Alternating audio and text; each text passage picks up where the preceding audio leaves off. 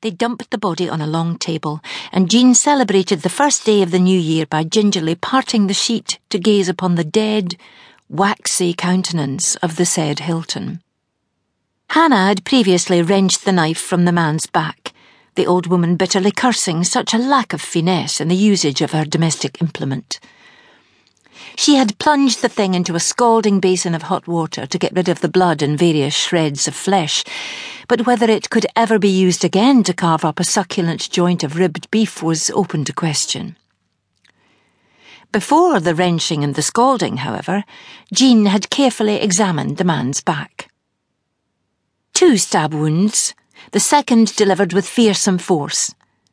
But the cellar was, of necessity, gloom-ridden, and the cheese room offered a better chance for her to survey the ruins of what had once been a respected pillar of the community.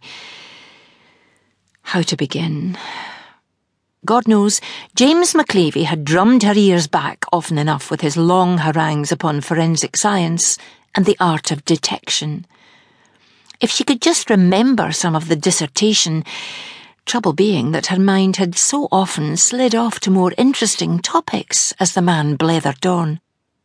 She carefully parted the stiff collar, trying not to catch the bloodshot, staring gaze. Hannah frowned. "Should we no close his keekers, pennies for his eyes, ye ken, otherwise it's bad luck." Jean forbore to mention the lack of good fortune so far in this affair, but pressed the tips of her fingers over the eyes, and the gummy lids stuck together with a satisfying little squelch. "Thank God for that," commented Hannah, and indeed it was a relief not to have the frozen vacant face looking up at them, even though it was seeing little that could provide testimony in court, or anywhere else. In the main, the dead are not welcome guests at the feast. A stone in the new baked bread. Back to the collar, and there was an unexpected revelation. Across the man's neck, behind the stiff collar, in a neat, straight line, ran a savage, deep crease in the flesh. "I wondered why he bled so little from the stab wound," murmured Jean. "Just a trickle." "Never had much blood, that swine," Hannah replied. "He's been choked first, see?" Hannah bent over. "Right enough. What a weasel, eh?" "And that could have been anywhere," mused Jean. "I wondered at such, for Abercrombie would never approach the Berkeley horse. He was not of that persuasion."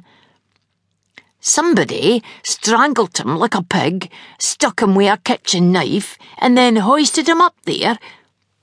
"Uh-huh." "Why do that?" "Damned if I know." They both stared down at Hilton as if he might suddenly spring to life and, in the manner of all judges, pronounce a sentence. Jean, though far from enjoying herself, was beginning to warm to the task. Abercrombie was a miserable specimen, was he not? "I never saw him crack a smile once," Hannah responded. "Face like a duck's ears." "Could this be some kind of... joke?" "Joke? The man's been murdered." "Aha, uh-huh, but if you had a wee twist to your mind, you might think it funny. A judge... him sitting there, laying down the law." While Hannah shook her head doubtfully at that notion, Jean undid the man's jacket and began searching through the pockets. Nothing much of interest: a pocketbook, an unpaid bill for provisions with the judge's name and address upon it, a ring of house keys, oddly enough a wee fancy poke of licorice sweeties that the man had not offered to share with the merry company of last night, various odds and ends, but nothing of import until... Jean slipped two fingers discreetly into the top pocket of the jacket.